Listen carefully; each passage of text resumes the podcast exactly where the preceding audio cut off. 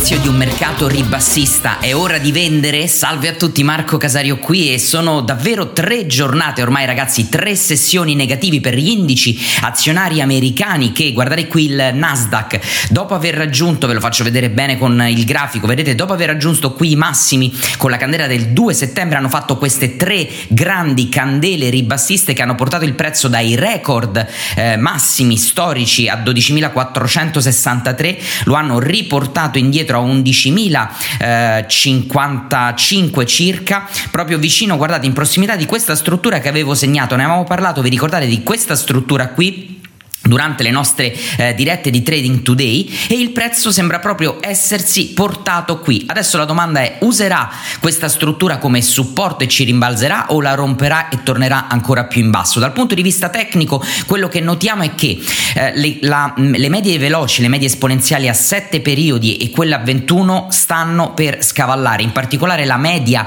a 7 periodi sta per passare sotto la media a 21, vedete proprio nella giornata di, di oggi sarà decisiva e soprattutto soprattutto media più importante anche per gli istituzionali che stanno a guardare, vedete che la media 50 periodi questa verde, il prezzo ieri ha chiuso proprio sopra, anzi ha baciato la media a 50 periodi, quindi interessantissimo sarà vedere se la candela di oggi romperà al ribasso. Ragazzi, queste sono, um, sono giornate in cui istituzionali c'è sicuramente molto, molta pressione al, al sell-off, al vendere. Guardate qua queste tre candele di volumi che hanno accompagnato le, eh, le candele ribassiste sul prezzo che ci sono state. Vedete come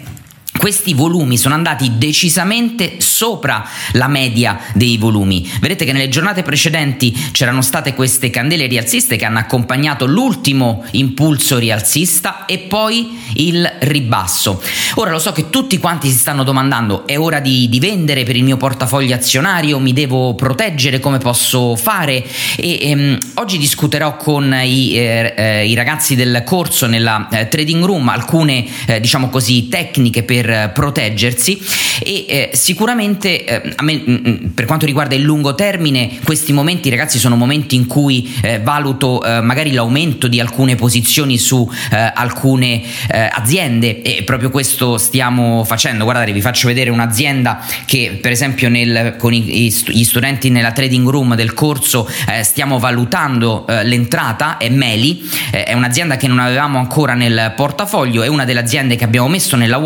perché dopo i massimi qui sopra intorno ai 1250 vicino ai 1300 dollari in realtà vedete ha formato questo rounding bottom ha rotto con questa candela il rounding bottom è tornato ai valori di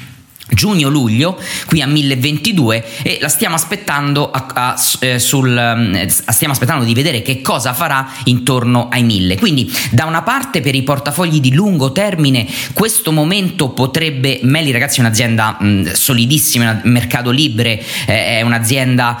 eh, che ehm, fa e-commerce eh, è un po' la eh, ebay guardatevela sempre a, a studiare e a vedere che cosa, che cosa sono queste aziende e mi raccomando questi non sono assolutamente consigli finanziari. Vedete è un po' eh, l'Amazon eh, argentino. Eh, eh, se non ricordo male fa anche aste quindi è un incrocio tra Amazon e eBay. Insomma azienda, azienda solida azienda mm, che avevo puntato da un po' di tempo ma poi il, è sempre andata estremamente al rialzo troppo velocemente e non volevo prenderla qui ai massimi e quindi adesso che è scesa eh, si potrebbe pensare di fare un eh, primo acquisto e aggiungerla al portafoglio eh, quando magari fatemi vedere se ha raggiunto la media 50 periodi per esempio Eccola qui la rotta con la candela di ieri del 4 settembre e, eh, adesso staremo a vedere quando prenderla. Come vi dicevo quindi da una parte eh, i portafogli di lungo termine, i, i, portafogli ragazzi a 10 anni, a 15 anni, a 20 anni, bene quei portafogli eh, ehm, avranno ehm, in questi momenti in cui il mercato contrae del 10, del 15, del 20% ehm, si valuterà di aggiungere posizioni o aumentare posizioni, eh, soprattutto se le aziende sono ancora solide e robuste, gli economics delle aziende non sono cambiate, quest'anno poi c'è il coronavirus, c'è il covid, quindi è una situazione ancora più eh, complessa e delicata e va controllata bene. Viceversa per i portafogli di breve termine e quindi per le posizioni magari che avevate aperto per uh, swing trading sul mercato azionario, allora su quelle bisogna cominciare a proteggersi. E vi faccio vedere che quello che sta succedendo, um, o meglio, uh, due tecniche di mh, protezione semplici uh, che possiamo applicare, e oggi le discuterò proprio nei gruppi privati con i miei studenti,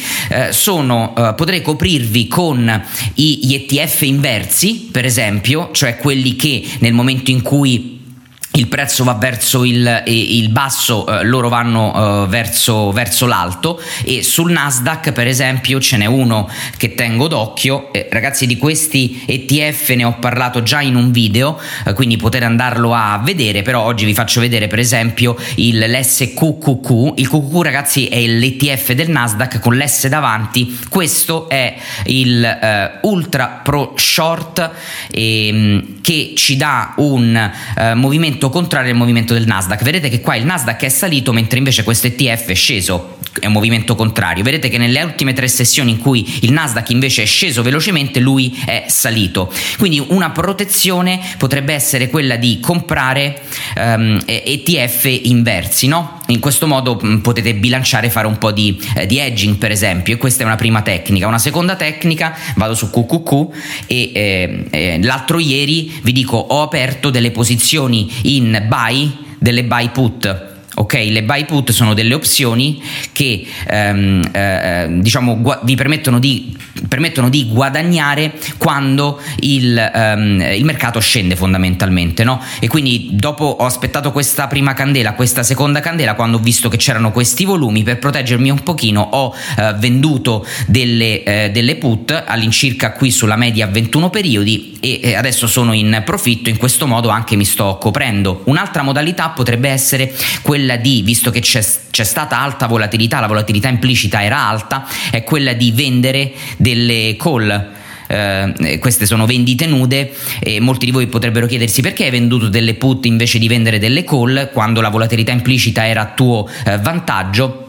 Diciamo uno dei principali motivi è stato che, eh, dato che ho venduto prima su, della rottura della media a 21 periodi, non volevo eh, che, si, che, potessi rischiare che il prezzo mi tornava indietro. E sapete quando vendete una call voi avete il premio che è quello che incassate, la vostra massima vincita, ma qui potete perdere all'infinito e poi dovete eh, proteggervi, quindi non volevo arrivare nella situazione in cui dovevo proteggermi dopo un rimbalzo, quindi ho preferito vendere una put dove il, eh, ne ho vendute in realtà più di una di put con scadenze varie e mano a mano che il prezzo scende aumenterò l'acquisto delle buy put mi permettono di avere la perdita ben predefinita perché il premio lo pago al mercato e in questo modo la, la, la vincita può essere um, um, può andare avanti finché il, prezzo, finché il prezzo scende finché il prezzo accelera. E quindi ovviamente fino alla scadenza come del resto le sell call non è che perdo all'infinito um, e, e ovviamente anche perché c'è una scadenza scadenza, però mm, posso perdere potenzialmente molto. Quindi queste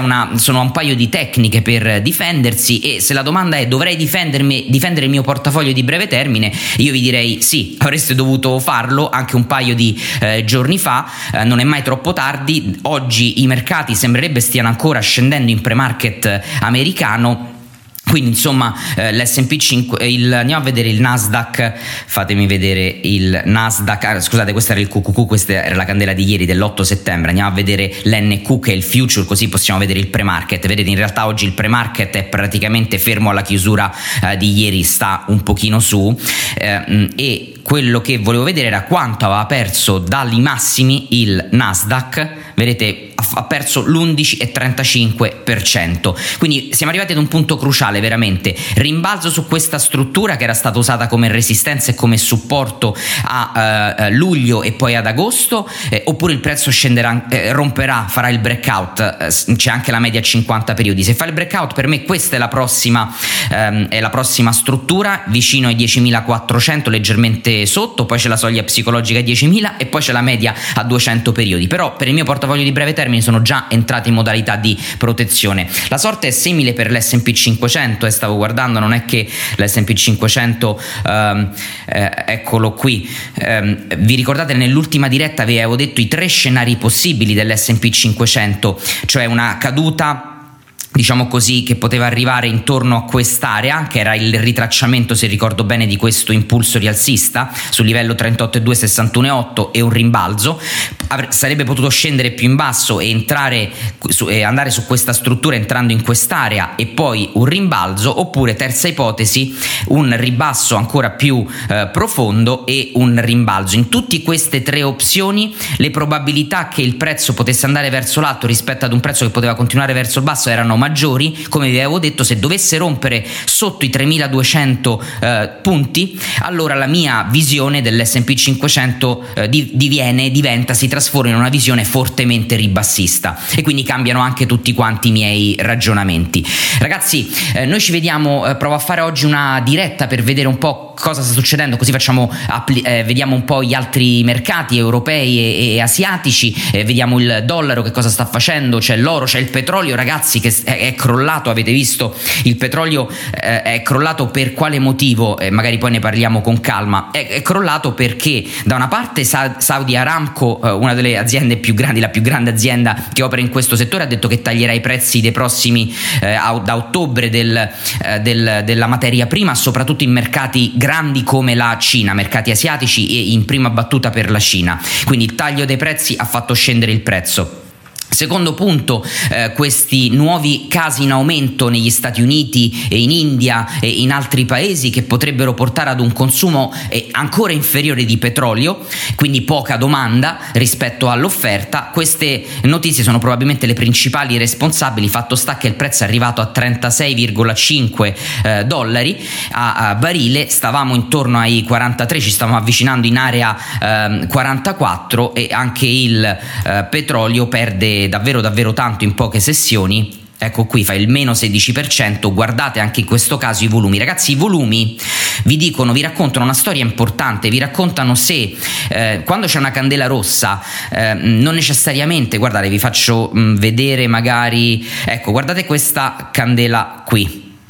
Vedete questa candela rossa come eh, i prezzi ehm, eh, sono stati accompagnati da sì una, una uh, candela di un istogramma di volumi che è al di sopra della, della media, ma è leggermente al di sopra. Guardate com'è diversa la situazione durante questo sell-off. Guardate qua che candele e che volumi. Quindi vuol dire che qua c'è una forte pressione ribassista da parte degli istituzionali. Ok? Quindi vuol dire che è più probabile che possa continuare a ribasso il, uh, il, l'andamento della price action di questo sottostante. Ragazzi, per oggi è tutto, noi ci vediamo prestissimo, grazie mille per l'attenzione, buon trading a tutti, ciao!